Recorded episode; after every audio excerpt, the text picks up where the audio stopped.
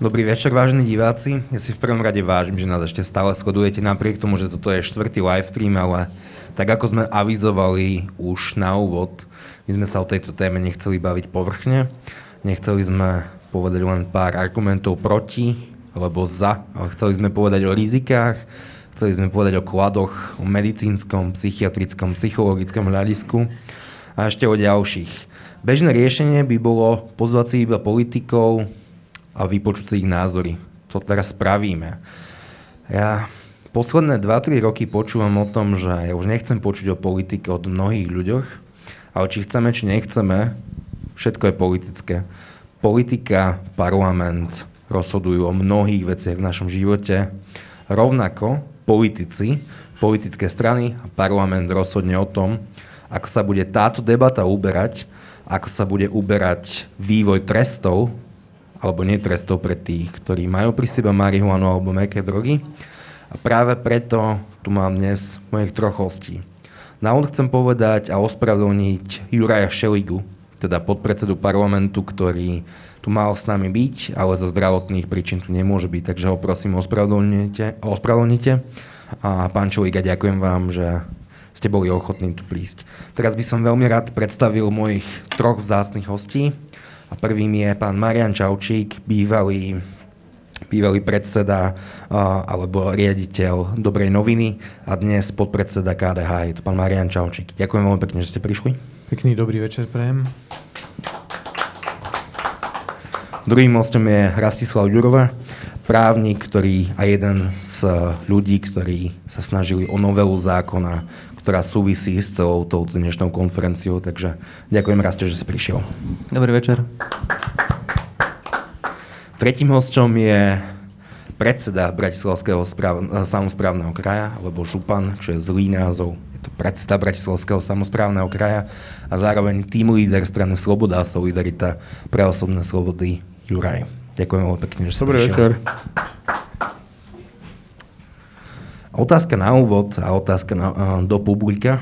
Možno je to netradičné, možno ma ešte niektorí z vás počúvate. Kto z vás skúsil meké drogy, ruky hore?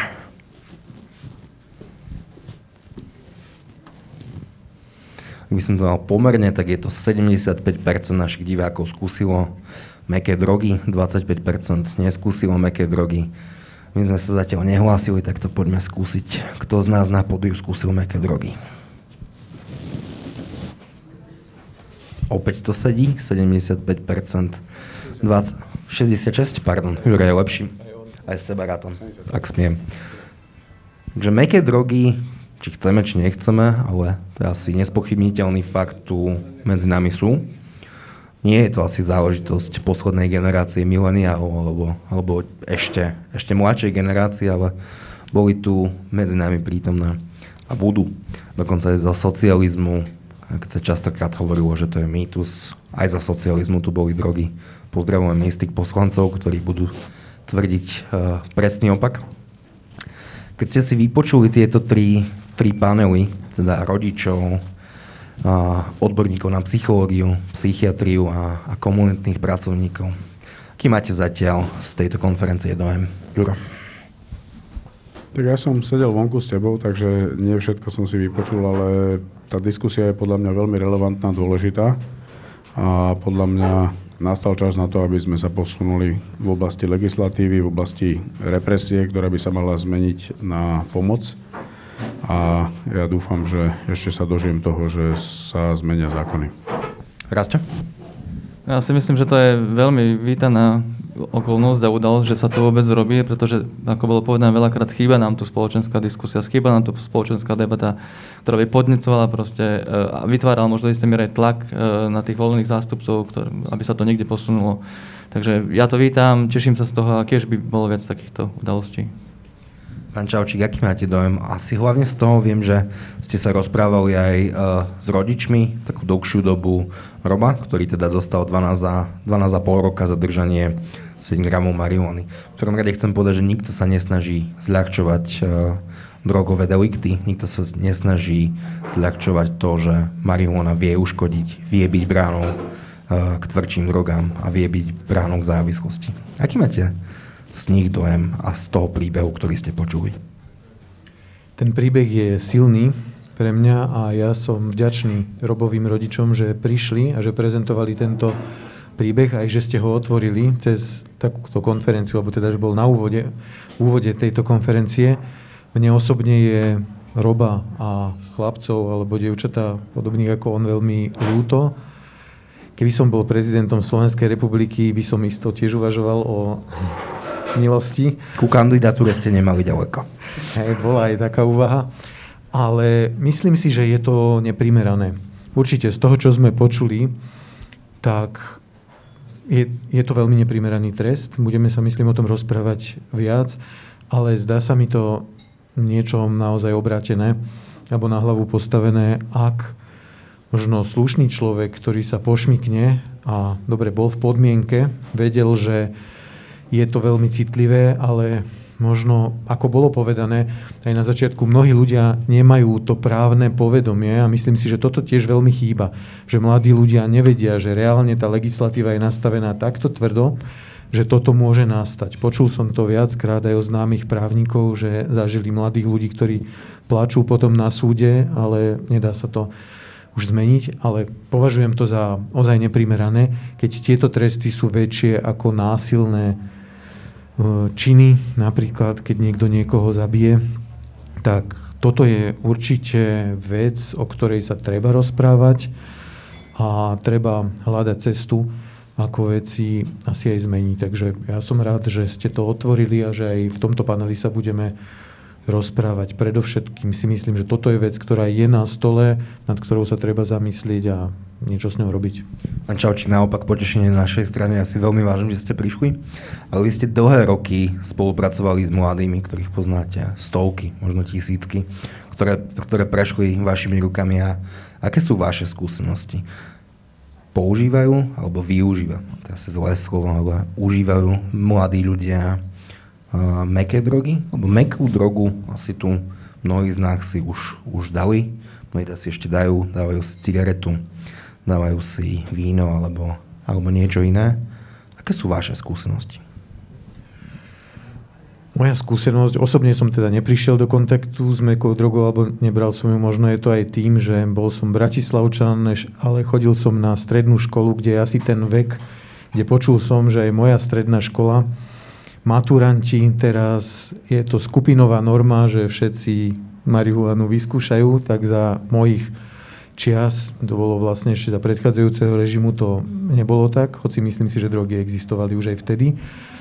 A robil som, bol som jeden zo zakladajúcich členov RK, Hnutia kresťanských spoločenstiev detí, takže toto aj mňa ovplyvnilo, že možno môj ten vysokoškolský čas a čas mladého zamestnaného človeka som bol v takej, v takej spoločnosti, kde primárne drogy neboli, kde sme mali silný záujem rozbehnúť niečo, najmä potom režime komunistickom, keď takáto činnosť bola zakázaná a boli sme súčasťou tzv. podzemnej cirkvi, mohli sme sa za to dostať do basy iným spôsobom, v podstate paradoxne, teraz ako dnes, dnes hovoríme, tak vtedy bol ten náš ťah ozaj rozbehnúť túto prácu s deťmi a snažili sme sa vytvárať aj spoločenstva mladých ľudí, motivovať ich podobne.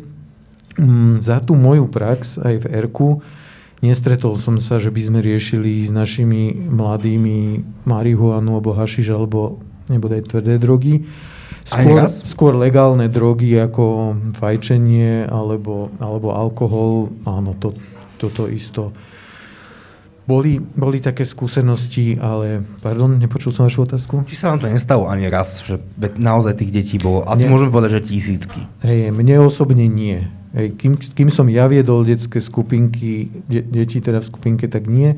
A potom, keď som viedol alebo organizoval kurzy pre vedúcich, ktorí robili s deťmi a podobne, hej, boli to stovky, ešte tisícky detí, ale ja osobne som sa v týchto skupinách nestretol s tým, aspoň, že by mi to boli nejako verejne povedali, priznali, alebo že by na našich akciách marihuana bola. Raste, ty, ak, ja, ja, som, ja doplňujúcu otázku? Ja by som rád doplnil k tomuto, lebo, lebo častokrát, e, keď prenášam na školách, proste vysvetľujem k tým drogám proste um, veci.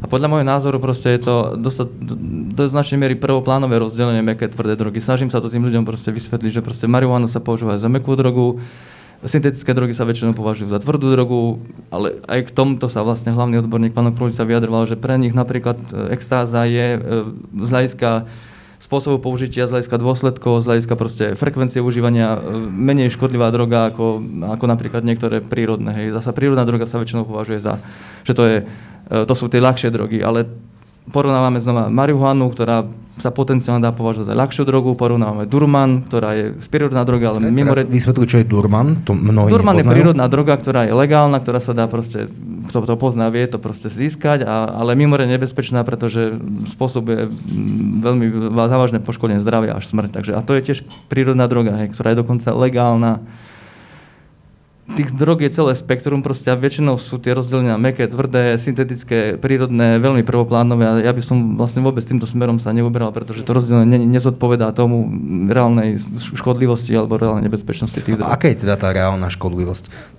To závisí od toho, aký spôsob sa, akým spôsobom sa tá droga napríklad používa, na aký účel sa používa. Už to tu veľakrát bolo povedané, že proste, ja hlavne sa snažím povedať, ako to už bolo odznelo, že my rozdielujeme veci na dobré a zlé, na, na toto máme také čierno-biele videnie, ale proste keď ste v nemocnici a boli vás brucho alebo máte strašné bolesti, tak vám pichnú morfín, a vôbec neriešite proste, či dobrá, zlá vec. Proste to vám pomôže a má, má, má to pomôcť nieč, niečo, niečo napraviť. A potom sa tá istá vec dá zneužiť rôznym spôsobom. Takže rozdelenie na striktné rozdelenie v skutočnosti není, není relevantné, musíme vychádzať z toho, akým spôsobom ktorú konkrétnu vec používame. Takže je tu nejaké rozdelenie ešte z minulých dekád? Je to rozdelenie, ktoré vyplýva z medzinárodných zmluv, proste, ktoré boli dohodnuté už od roku 1963, ktoré do, do značnej miery off, um, kopírovalo proste nejaké politické rozhodnutia, kde dávali marihuanu do jedného zoznamu s heroínom a konopu do jedného zoznamu s heroínom. Napriek tomu pervitín, ktorý je problémová droga, je v slabšom zozname, úplne nezmyselným spôsobom rozdelené. To neviem, že pervitín je v slabšom zozname Áno, ako per, marihuana? Pervitín je v zozname uh, druhom, druhej skupine omamných a psychotropných látok, kdežto konopa, konopa rastlina je v prvom zozname omamných látok. Takže a máme tu takéto disproporcie po celom, v rámci toho celého zákona. Pokojne môžeš reagovať, ale ja dám doplňujúcu otázku. Ja si pamätám stranu Sloboda a Solidarita ešte z roku 2010 a vy ste boli taký, že strana, ktorá začala s LGBT témami, rovnako ako začala pomerne úspešne bodovať aj u mladých voličov s programom dekriminalizácie potenciálnej legalizácie drog. A jedna asi z oprávnených kritík je, že na istý čas, možno až doteraz ste na túto tému rezignovali. Prečo? E, nie je to pravda, lebo tá téma je v programe SAS od začiatku. Máme za sebou štvoro volieb a v každých sme deklarovali, že dekriminalizácia je ten prvý krok k tomu, aby sme boli trošku liberálnejšou a normálnejšou spoločnosťou. E, s Martinom Poliačikom sme spolupracovali na tom, aby sme vytvorili niekoľko návrhov zákonov na dekriminalizáciu a rešpektujeme politickú realitu a vieme, že e, čokoľvek tvrdšie alebo liberálnejšie nie je prechodné, ale stále si za tým stojíme a pre mňa to je niečo, čo dneska naozaj nechápem, že v roku 2020 ideme odsúdiť mladého chlapca na 12 rokov väzenia za 7 gramov trávy. Akože pre mňa to je naozaj šok. Ja by som ešte dodal, možno to zaznelo viackrát, Robov trest ešte nie je definitívny, on sa dokonca môže zvýšiť na 15 rokov, že to sa uvidí rovnako, ako sa môže, môže znížiť. E, Nes, uh, nediskutovateľným faktom je, že za tie štvoro voľby ste vo vláde druhýkrát, ale presne nulakrát sa vám do PVVčka, teda programového vyhlásenia vlády, podarilo niečo podobné zakotviť. Nie je to vaše zlyhanie? To je daň za koaličných partnerov, lebo v tomto Saska vždy bola naozaj iná ako zvyšní koaliční partnery. A dnes e, pred týmto, lež sme si tu sadli, tak som diskutoval s pánom Čaučikom z KDH a veľmi príjemne ma prekvapil jeho názor. Takže ja si myslím, že prvý krok e, by mal byť e, dekriminalizácia. Pre mňa to, že si mladý človek zahulí trávu, tak každý s tým máme skúsenosť, nie každý, ale väčšina z nás. A naozaj by to nemalo byť trestné a myslím si, že keď budú trošku progresívnejší a lepšie zmyšľajúci ľudia aj v tom KDH, tak sa nám to postupne podarí presadiť. Myslím, že prvý krok asi nebude dekriminalizácia, asi prvý krok, ktorý môže nastať, je vôbec diskusia o znížení trestov, dekriminalizácia, potenciálna legalizácia je až nie, nejaká nadstavba a pán Čaučík, je to nejak tak, že aj ten konzervatívny hlas, ku ktorému sa ja osobne rátam, sa nejak, nejak vyvíja? KDH ako konzervatívna strana držala pozíciu aj stále má, že nie je za legalizáciu ani za dekriminalizáciu drog, ale áno, sme otvorení diskusii, aby sme začali diskusiu a najmä to, čím sme začali aj dnes, možno zníženie trestov a, a to, čo sme počuli aj v predchádzajúcich paneloch, že tu chýba prevencia, tu chýbajú programy prevencie, Chýbajú tu aj programy, ktoré by dobre, kvalitne pracovali s ľuďmi, ktorí užívajú drogy a majú s tým problémy. A to, toto sú obrovské problémy, ktoré na Slovensku máme a určite aj KDH bude hľadať cesty a spôsob, ako o tom diskutovať, ako veci, veci posunúť dopredu. Hej, môj osobný názor tiež aj po tom, čo viem o problematike a čo som dnes počul, je, že je to veľmi komplexný problém. Je, že nie je to, má, máme tu príklad dnes Roba a to, čo cítime asi všetci v tejto miestnosti, alebo aj ľudia, ktorí nás pozerajú, že to, čo urobil mladý chlapec, slušný a mm, bežný, bežný mladý muž, že za to dostal neprimeraný trest. Toto je niečo, čo potrebujeme riešiť, ale celá tá problematika je podľa mňa veľmi komplexná a bolo by možno také veľmi zjednodušené alebo aj, aj nepoctivé iba povedať, poďme to teraz dekrimin, dekriminalizovať bez toho, aby sme vedeli a diskutovali o tých všetkých, všetkých aspektoch, ktoré tu sú. Môžeme to potom, ak bude čas a priestor, môžem trochu viac vysvetliť aj ten svoj postoj, prečo si to stále myslím, ale možno. Verím, že práve aj táto konferencia k tomu prispieje, ale raz čo chce reagovať, nech sa ja páči. som chcel zareagovať aj, aj na to predchádzajúce stanovisko z toho predchádzajúceho panelu, aj možno na, túto, na, ten, na tento vstup, že, že nie je to celkom pravda, že nemáme pripravené štruktúry. Štruktúry sú pripravené už teraz, štruktúry, ktoré sú pôsobé na Slovensku, v rámci sociálneho-psychologickej psychologickej oblasti sú disponibilné. Ja sám som na projekte ešte na úrade vlády spolupracoval proste na projekte FRED, ktorý hovoril, že všetko je pripravené, pokiaľ by e, bol záujem proste podporiť e, ten, túto zmenu proste e, finančne a predovšetkým koncepčne máme štruktúry, ktoré sú schopné poňať a zvládnuť proste prácu s problémov mládežou, pokiaľ ide o užívanie drog alebo akékoľvek ďalšie Môžeš si o tom povedať viac? A ešte doplňujúca otázka. A to bol, Tvoj to ako bol... právny pohľad, skúsme vysvetliť, že vlastne ako tá slovenská legislatíva funguje v tom, že nájdu ťa, ja neviem, s malým, ale naozaj, že stopovou množstvou drogy, čo za to následujete, nájdete s niečím väčším. Ja. Dá povedzme, sekunda, ako, ako roba, so 7 mg nájdú ťa s kokainom, heroínom, pervitínom, ktorý, ako si povedal, je klasifikovaná ako tvrdšia droga. Čo za, to, čo za tým následuje, pretože mám dojem a asi aj Robo, ktorý sedí, teda je, je stále, stále vyšetrovaný, neskončil sa súd, asi to právne povedomie nie je ani zďaleka ideálne. Takže čo tým ľuďom vlastne hrozí?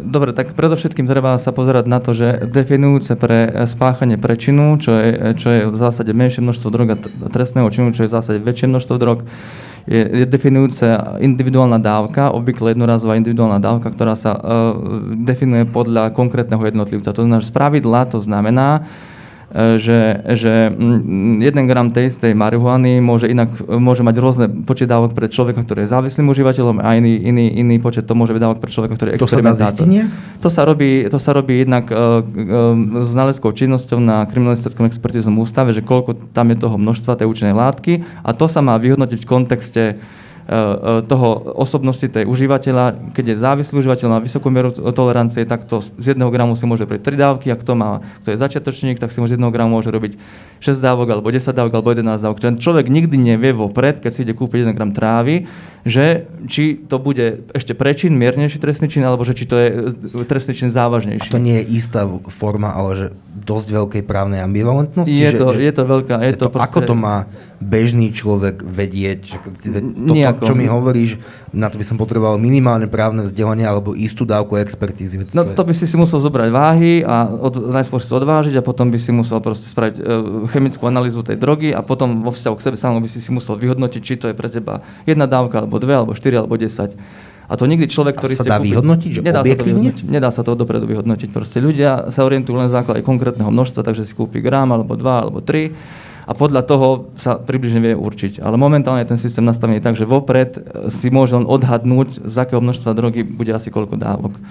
A v prípade, že, proste, že tá droga je mimoriadne účinná, tak aj množstvo um, relatívne malej dávky môže preskočiť na 10 dávok a to už je vlastne trestný čin, za ktorý pri opakovanom odsúdení už hrozí taký vysoký trest ako tomuto chlapcovi Robovi. Pán Čaučík. To, čo ste hovorili, je tá pripravovaná verzia, nie súčasný stav. To, to bola ešte pripravovaná novela z minulého volebného obdobia? To je súčasný stav, bohužiaľ. To je tak, súčasný pardon. stav. To, ako je to, to, toto je súčasný stav, ktorý je strašidelný. Súčasný stav, ako ja viem, je každé množstvo trestný čin, nie? Pre, pre založenie trestnoprávnej zodpovednosti je e, zásadná taká dávka, ktorá aspoň akýmkoľvek najmenším možným spôsobom ovplyvní psychiku, psychiku konzumenta, že aspoň nejaké množstvo tam musí byť. To je judikatúra Najvyššieho súdu, ktorá hovorí, že nejaké najmenšie minimálne množstvo drogy, ktoré ovplyvní psychiku konzumenta, je už jednou, jednou rázovou dávkou. A nemá byť právo čo najpresnejšie, aby bola tá manevrovacia plocha čo najmenšia? Lebo Malo. tu asi trochu záleží na tom, Malo či dostaneš, by. alebo máš prostriedky na dostatočne šikovného právnika? No, malo by byť samozrejme, áno. Akože, je, celé sa to pohybuje na takej rovine, proste, že, že je to komplikované, e, náročné personálne, náročné finančne, proste zaťažuje to štát. Ja som to vyčísloval, že tí, čo sú teraz momentálne od, odsúdení alebo trestne stíhaní pre trestný čin proste malého, držby malého množstva drog, keby proste neboli odsúdení, zaplatili pokutu, tak by sa na jednej strane ušetrilo zhruba 200 tisíc eur ročne a z pokut by sa vybralo možno, že raz toľko, hej. Takže by sme mali nie, že minus 200 tisíc, ale mali by sme plus 600 tisíc v podstate v štátnom rozpočte. Juraj? Ja ako politik som sa stretol veľmi často s e, prípadmi, ktoré mi písali e, ľudia, že e, tým, že boli kontrolovaní policajtmi počas jazdy, tak dajme tomu, že v piatok mali večerok, užívali čokoľvek, ale keď ich zastaví policia v nedelu na obed, tak je nemysliteľné, aby droga mala nejaký vplyv na jeho spôsobilosť jazdy. Takže toto sú také prípady, kde policia v krvi našla ešte stále nejaké stopové, e, stopové prvky drog a boli posudzovaní úplne rovnako ako niekto, kto by bol úplne zjetý, zjetý za volantom, tak to poviem keď sa na to všetci traja pozriete, hlavne tí rastia, ktorí si tie isté zmeny ešte za éry Lucie Žitňanskej, teda bývalej ministerka, si spolu, e, spolu pripravoval, tak čo bolo to riešenie, alebo čo ste vlastne vy do toho e, parlamentu predkladali? Ja ešte len trochu krátky, tro, krátky exkurs. Na tom plánovala pomerne slušná schoda, e, teda bývalá vládna strana Smer to chceli podporiť, Most ako autor tejto novely to chceli podporiť, ale potom sa pán kapitán Danko, teda už nie je kapitán, postavil na zadné a povedal, že toto v žiadnom prípade e, neprejde. Tak vieš skrátka skúsiť vysvetliť e, tú novelu zákona, ktorú ste predkladali? Áno, uh, vysvetlím. Predovšetkým to predkladateľ zákona bol ministerstvo spravodlivosti. Vlastne ja som ten zákon koncipoval ešte za pána Borca. Vlastne celý som ho napísal, skoncipoval za podpory multidisciplinárnych pracovných skupín. Sme to dali dokopy, takže bola zhoda na úrovni všetkých rezortov, že ako to má vyzerať. Eh, pán Borec to nakoniec nepredložil pred voľbami, pani Žitnocká skúsila opakovane, znova sa to nepodarilo práve kvôli uh, s ministrom zo strany SNS. A podstata, bol to vlastne veľmi, stále to vlastne tam je, pripravené na použitie. Je to veľmi progresívny zákon, ktorý spočíva v tom, že oddelujeme koncepčne trestnú činnosť držby nejaké látky a trestnú činnosť obchodovania s, s takou látkou. To znamená, že aj miernejšími trestami sa to prejavuje, že držiteľ, držiteľ proste nejaké látky je veľmi mierne trestaný a v zásade od samého začiatku už sú tam odklony od trestného konania. Buď pôjde na liečenie, alebo súdu pustí od potrestania, alebo absolvovať nejaký, nejaký, uh, nejaký výchovný program. Je tam kopec možností, ako ten človek, ktorý je len užívateľ a ochytia s tou látkou, buď by mohol skončiť na úrovni priestupku, zaplatiť pokutu, alebo veľmi miernym trestom, ktorý má výchovný vplyv. Skúsme byť trošku konkrétnejší, že teda za veľmi mierne priestupky teda si predstavme, že niekto by mal pri sebe pol gramu marihuany a bola by policajná razia podobná ako bola v Košiciach a pes by zabrechal, tak čo by nasledovalo? Nasledovali by CPZ, nasledovalo by skrátené legislatívne konanie, podobne ako je, keď vás úplne zo správnych príčin nachytajú pod vplyvom alkoholu za volantom. Skús, skús ísť do príkladu. Zobrali by mu to, zabavili by mu to, spísali by zápisnicu a poslali by ho domov. A zaplatil by pokutu v, blokovom, v správnom konaní 165 eur, to by sa tam skončilo. Pán Čaučík, s niečím takým by ste vedeli súhlasiť?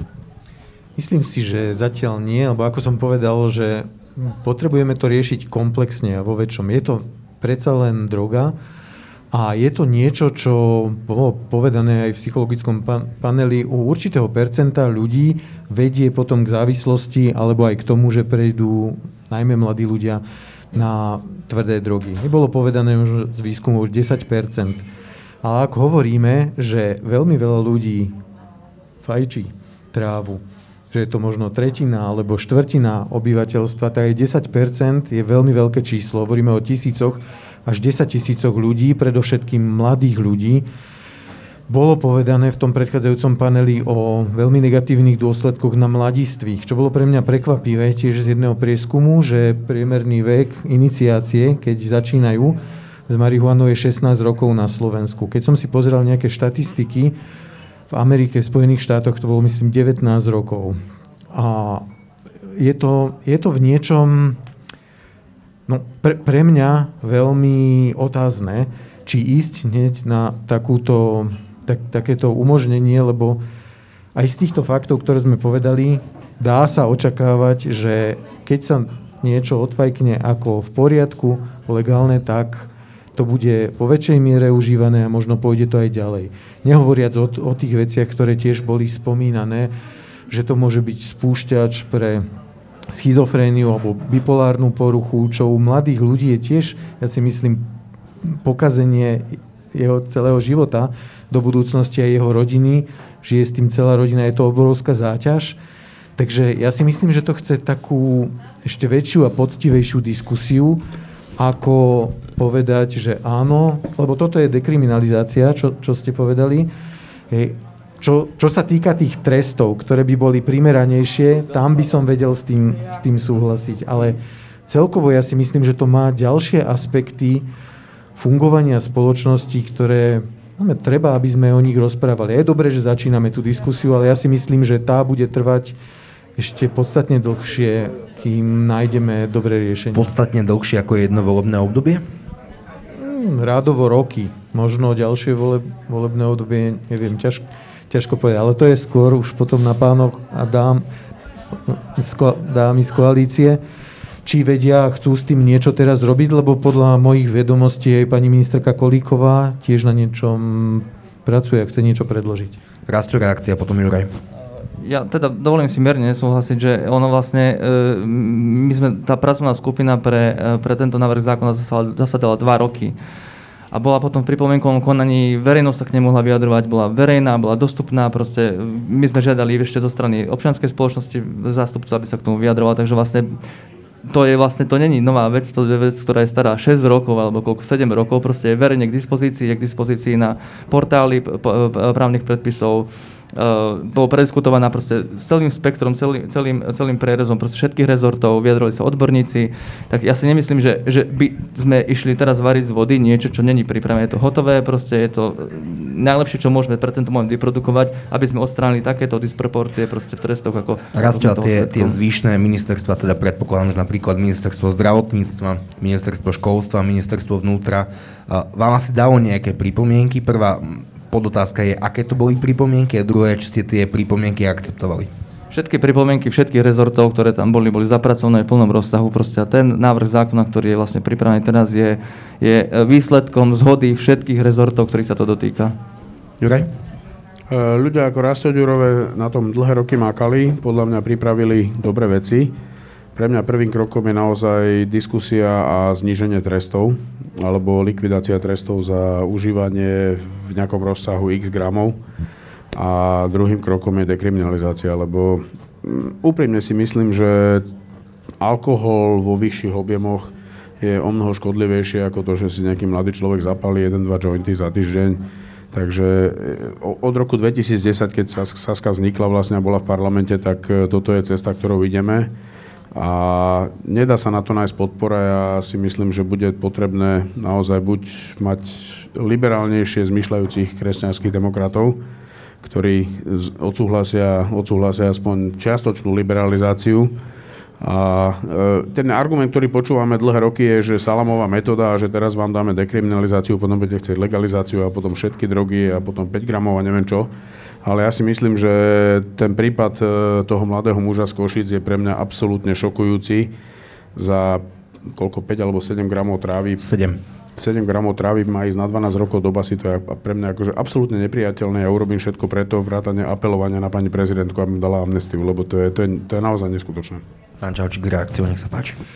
Kresťansko-demokratické hnutie je teraz mimo parlamentu, takže v tomto volebnom období aj tak nemáme, nemáme v tom aký hlas, ale čo si myslím, že na čom by bola zhoda dosť rýchlo, je to zníženie trestných sadzieb, možno bez dekriminalizácie zatiaľ. Ja by som si napríklad vedel predstaviť aj alternatívne tresty, lebo naozaj súhlasím s tým, je to aj z môjho srdca, čo bolo povedané, že keď sa mladý človek dostane do väzenia, do basínu, nepre, neprospeje mu to k jeho vývoju. Naopak, je to veľká záťaž do budúcnosti. Viem si predstaviť, že by boli alternatívne tresty, napríklad cez verejnoprospešné práce, kde by ten mladý človek mohol absolvovať nejaký čas v komunitách, ktoré práve sa venujú aj problému závislosti. Rozprávali sme sa aj s robovými rodičmi, napríklad komunita Čenákolo, sú církevné komunity, sú, sú štátne zariadenia a pod, podobne. Čo by mohlo byť pre tých mladých ľudí aj niečo, čo by nie, nevyhnutne bola... Bo, aj obohacujúce a nie nevyhnutne totálna strata rokov života, čo stratí v tom väzení, ale keby možno odpracoval rok alebo dva, v takomto zariadení mož, mohlo by to byť v niečom zaujímavé, aby som to porovnal aj so skúsenosťou, keď bola civilná služba, ktorú mladí ľudia tiež robili, alebo akoby dobrovoľnícka služba. Samozrejme, bola by to forma trestu. A potom tiež si myslím, že o čom treba hovoriť a na čom by sa asi našla dosť rýchlo zhoda, je oddeliť mm, to individuálne, možno zlianie, rekreačné uh, užívanie drogy pre seba a dílerstvo.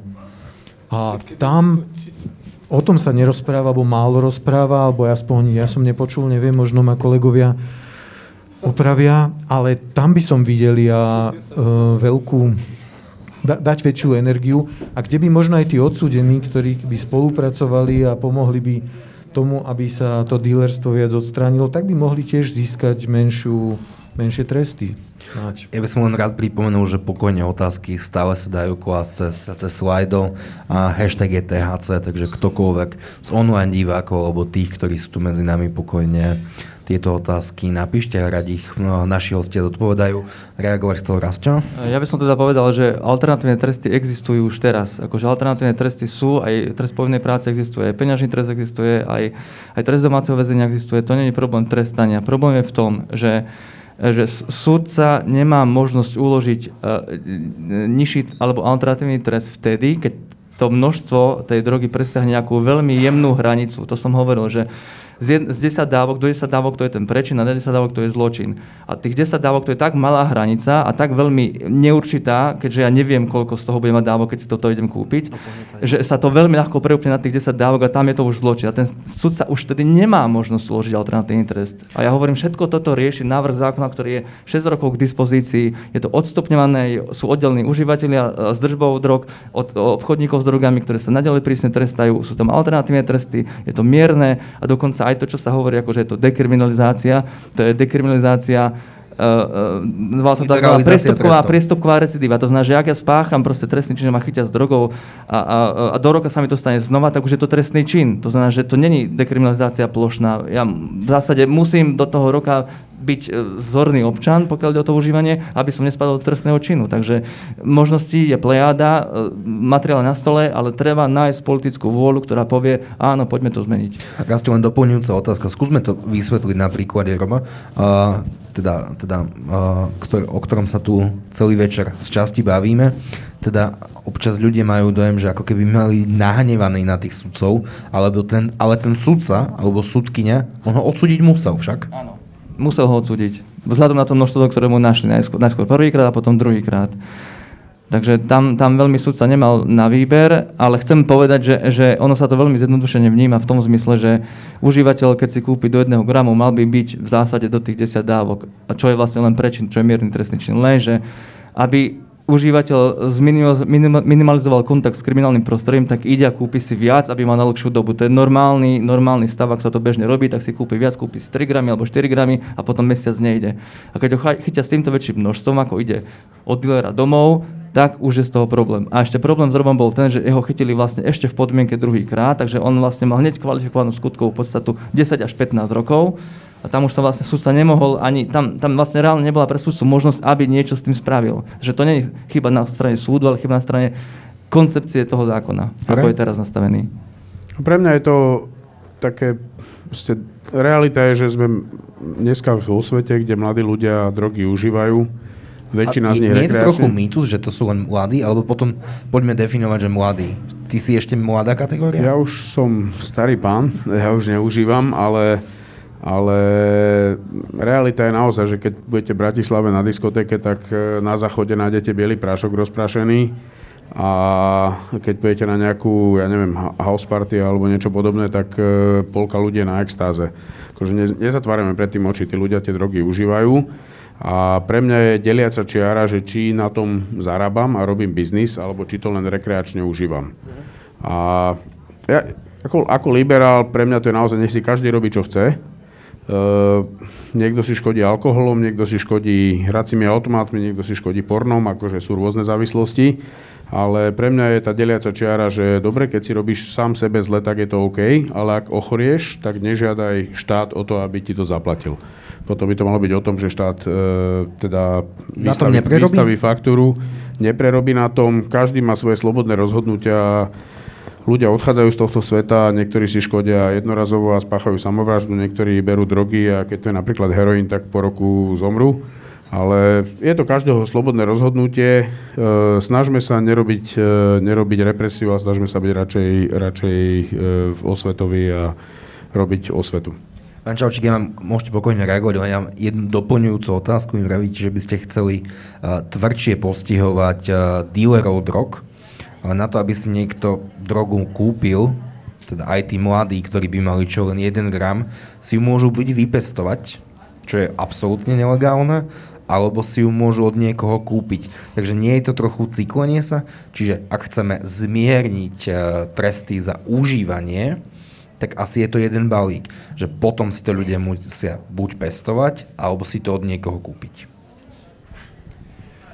Ja si myslím, že zákon a aj legislatívny stav má aj istým spôsobom vychovávať alebo, alebo nasmerovať a že pre mňa v zásade nie je dobré, aby mladí ľudia brali drogy. Vy poviete, pán Droba, je to slo- slobodné osobné rozhodnutie.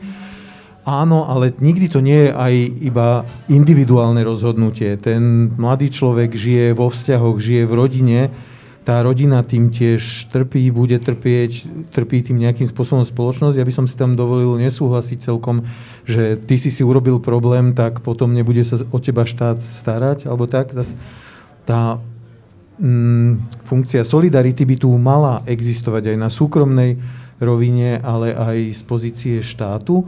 Ale myslím si, že by aj zákony mali byť nastavené tak, aby minimalizovali, minimalizovali túto vec. No a čím viac sa budú postihovať dílery, tak tým možno menšia je šanca, že tá mm, kontakt s drogami, ale potom najmä tá drogová závislosť zasiahne širšie spektrum ľudí. Aby som to možno z takéhoto pohľadu videl. Takže aj tá otázka, že čo je ale teda to je podľa nového zákona, takže to je asi Môžeme dať otázka na vás, skôr na vás. Pre mňa jednoznačne je dealerstvo väčší problém ako individuálne užívanie, ale ani to nepovažujem za pozitívne, tak, aby bolo raz výhľadovo legalizované v tej spoločnosti, bo možno tá dekriminalizácia naozaj je, je medzistupeň ku legalizácii v tom koncepte, ako, ako hovoríte. A to sa asi Juraj ani spochybniť nedá, že krajiny ako napríklad Holandsko a Luxembursko najskôr znížili tresty, potom dekriminalizovali a potom legalizovali marihuanu. O tom sa asi nemusíme sporiť. Aj môj osobný názor je samozrejme úplná legalizácia, ale viem, že je to nepriechodné na Slovensku, takže Saska dlhodobo razí e, minimálne tú dekriminalizáciu a e, poďme trestať tých, ktorí predávajú a robia z toho biznis, ale keď mladý človek alebo aj starší človek chce niečo vyskúšať, tak by nemal byť za to trestaný a už by naozaj nemali ísť na 12 rokov do väzenia. Ja by som ešte rád dodal, že my sme pozývali viacerých politikov vládnej koalície do tejto diskusie, ale nejaká mimoriadná ochota tam nebola, preto by som sa veľmi rád poďakoval pani Hatrákovej, že tu prišla. Čiže ešte ju tu pozdravujem, neviem, či tu je. Veľmi si to vážime. Ďakujeme vám. A, ale Juraj, ty si predstaviteľ jedinej strany, teda, ktorá, ktorá v parlamente je. A za tie 4 roky, to sa môžem bohužiaľ spýtať iba teba, Ty vidíš tam nejakú šancu, že sa to zmení, alebo to bude zakonzervovaný stav budeme čakať možno správne alebo nesprávne ďalších x rokov? Myslím si, že to nebude ten step by step, ale bude to podobné ako v Írsku, kde ešte v roku 1980 bol ilegálny homosexuálny pohľavný styk a v roku 2015 e, obrovskou väčšinou konzervatívna katolická krajina schválila nie, nie že registrované partnerstvo, ale gay marriage. Takže skôr či neskôr to na Slovensku príde.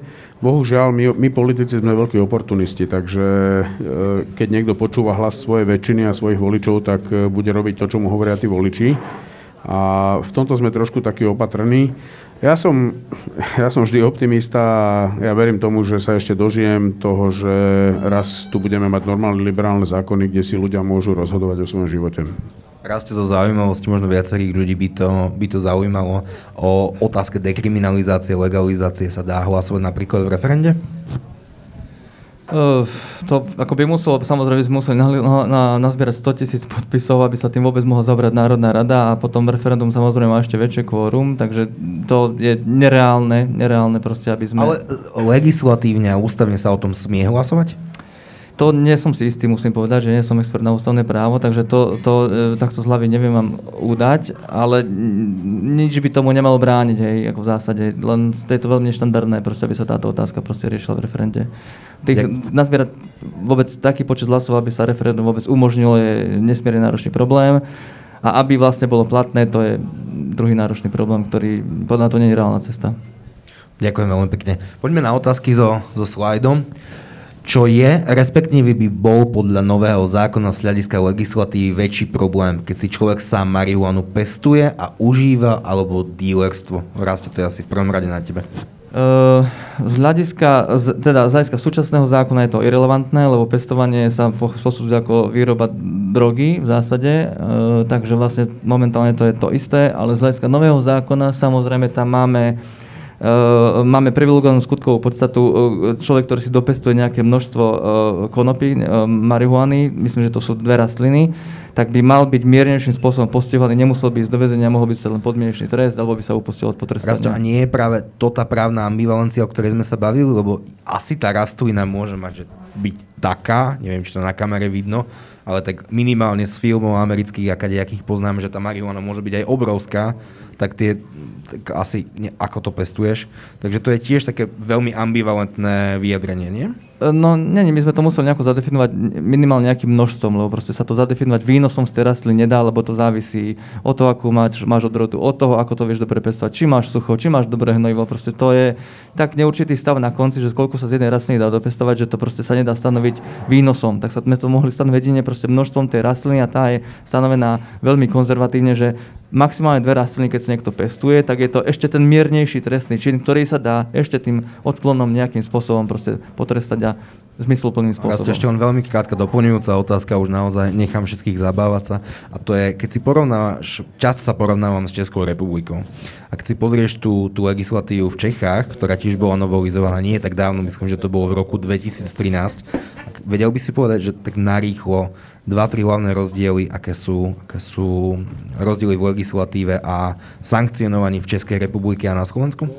No, oni, oni tam mali, na začiatku to bolo celkom progresívne nastavené, e, teda ustanovili nejaké množstva, množstva dávok, e, e, množstva, teda množstva hmotnosti, množstva rôznych drog, ktoré proste boli považované za priestupok, ale vyskytla tam chyba v zákone, oni definovali tieto množstva pod zákonným právnym predpisom, to znamená, že sa to stalo vlastne neústavné z hľadiska toho, toho, tej zákonnosti a museli to, celá tá právna úprava padla a potom, pokiaľ viem, boli v nejakom takom medzipriestore, že, že vlastne um, to, to bol trestný čin, ktorý sa ale nejako prehliadal, dával sa, dávali sa to len pokuty. A momentálne, a pokiaľ viem, nesledoval som to už potom dopodrobná, momentálne to v stave, že, že už e, držba nejakého množstva drog je uh, trestný čin, ktorý, ktorý sa ukladá z pravidla pokuta, z pravidla pokuta Hej, ale sú v každom prípade myšlienkovo posunutí v tom smere, že proste nerobia z toho drámu, ľudí nezatvárajú, proste nerobia, nekazajú im životy, nedávajú im zápis do registra trestov, rieši sa to naozaj spôsobom v rámci trestného konania, ktorý je relatívne mierny a ktorý sa samozrejme dá aplikovať, pokiaľ ten návrh je vyspelý natoľko proste, že, že chápe, aká je závažnosť toho trestného skutku. Pán Čaučík, prosím krátko.